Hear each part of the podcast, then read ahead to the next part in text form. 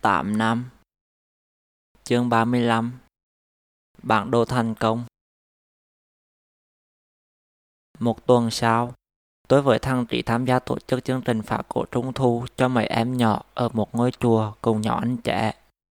Chúng tôi cùng tham gia những chương trình sách khác ở Đại học Khoa học vào tháng 10 và Đại học Nông Lâm vào tháng 11. Chương trình ngày càng nổi tiếng và thu hút nhiều người tham gia. Mỗi lần tổ chức, đài TRT đều tới phỏng vấn anh trẻ. Thầy cô ở mấy trường tổ chức cũng quan tâm giúp đỡ. Lúc tổ chức ở Đại học Nông Lâm, thầy hiệu phó còn lại ô tô xuống sân bay chở ông ML.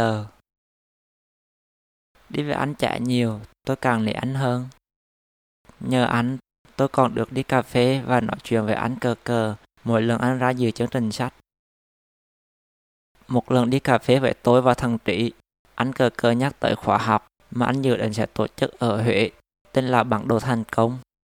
Nó sẽ giúp người học đạt được thành công như mong muốn. Anh đã tổ chức khóa học này ở Đà Nẵng và những chỗ khác. Nhiều người đã tham gia và thành công với nó. Anh trẻ và những người khác trong nhóm sách cũng từng tham gia khóa học này. Về nhà, tôi lên Facebook của anh cờ cờ tìm thông tin về khóa học. Nó có một trang riêng đăng ảnh và video mấy khóa học trước. Có một video mà trong đó quay cần mặt một chị đang đứng khóc nức nở. Chị vừa khóc vừa nói gì đó, xen giữa là những nụ cười.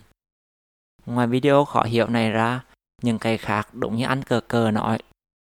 Tôi rủ thằng Trí đi học cùng cho vui. Trước ngày khóa học diễn ra, anh trẻ gọi tôi nhờ chở anh đi có việc. Hôm nay anh mặc cái áo sơ mi đỏ bóng. Anh kêu tôi chờ tới mấy khách sạn 4 sao. Vì yêu cầu của khóa học là phải tổ chức ở hội trường của khách sạn 4 sao. Tôi chờ anh tới mấy khách sạn tôi bỏ hàng. Cái nào anh cũng không vừa ý. Tôi chờ anh tới khách sạn ba tôi làm. Anh cũng chê. Ba vẽ tôi tới một khách sạn khác mà tôi không bỏ hàng. Hội trường ở đây đồng ý anh trả.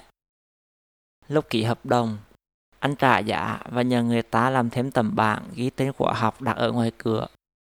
Nghe cách nói chuyện, chắc anh đã làm việc này nhiều lần rồi. Sáng hôm sau, anh chạy lại mặc cái áo sơ mi đỏ bọng. Hình như cuộc đời anh gắn liền với màu đỏ. Lần đầu gặp nhau, anh với tôi cùng chúng nhóm đỏ. Nhỏ anh chạy hỗ trợ cho thầy cờ cờ. Họ phát cho mỗi người một cái áo đồng phục. Thay đổi xong, mọi người tập trung lại thành hai hàng. Thầy cờ cờ đứng trước chúng tôi, giới thiệu về khóa học, rồi để mọi người lên giới thiệu bản thân.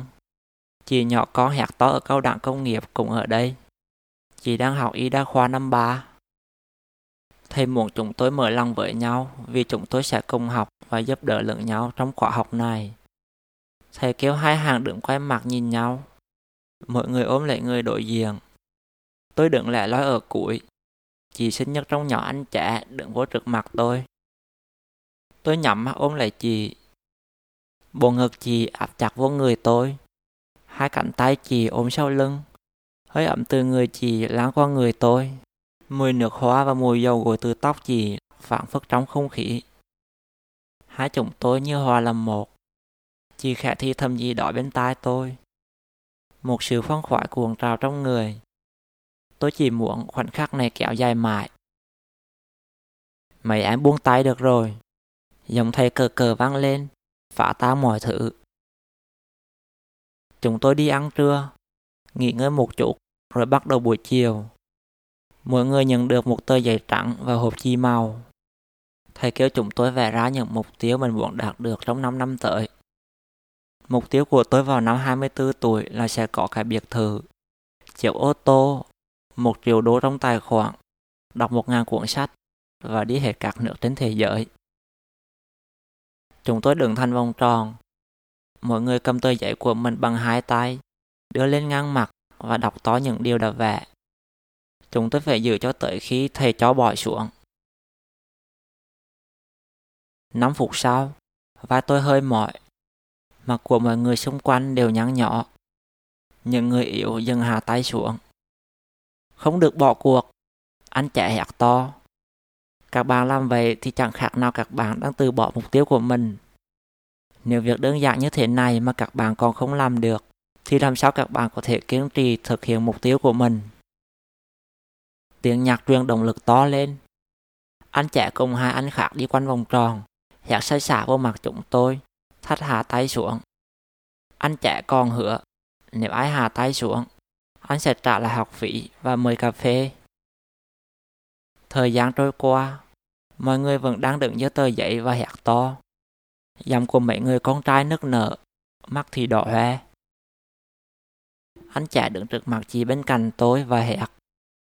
Năm năm nữa, bạn muốn đạt được những gì? Chị thuộc thịt đặt những mục tiêu của mình. Nói to lên, tôi nghe không rõ. Chị hét lên nức nở. Bạn có tin mình sẽ làm được không? Tôi tin. Anh trẻ quay đi. Tôi hạ tay xuống. Hai vai tôi cứng đơ. Bây giờ mà có người bỏ tay xuống là tôi bỏ theo liền. Các bạn bỏ tay xuống được rồi. Anh trẻ nói. Mọi người nhìn nhau, tay vẫn giữ ngang. Tôi hỏi anh bên cạnh. Thiệt là anh? Anh không biết. Các bạn bỏ xuống đi. Và hãy tự hào về mình vì các bạn đã kiên trì được 3 tiếng. Mọi người vỡ òa, vỗ tay ầm ầm. Và chỉ ôm nhau khóc. Chúng tôi cùng nhau dạng cơ và nghỉ ngơi. Người tôi lân lân. Tương lai năm 24 tuổi, tôi là người thành công, giàu có và hạnh phúc gần lắm rồi. Chúng tôi tập trung lại. Thầy cờ cờ nói về gia đình. Họ sẽ luôn là những người ở bên cạnh chúng ta lúc thành công cũng như lúc thất bại. Giọng thầy trầm xuống và trầm lại. Ánh đèn trong phòng tối dần.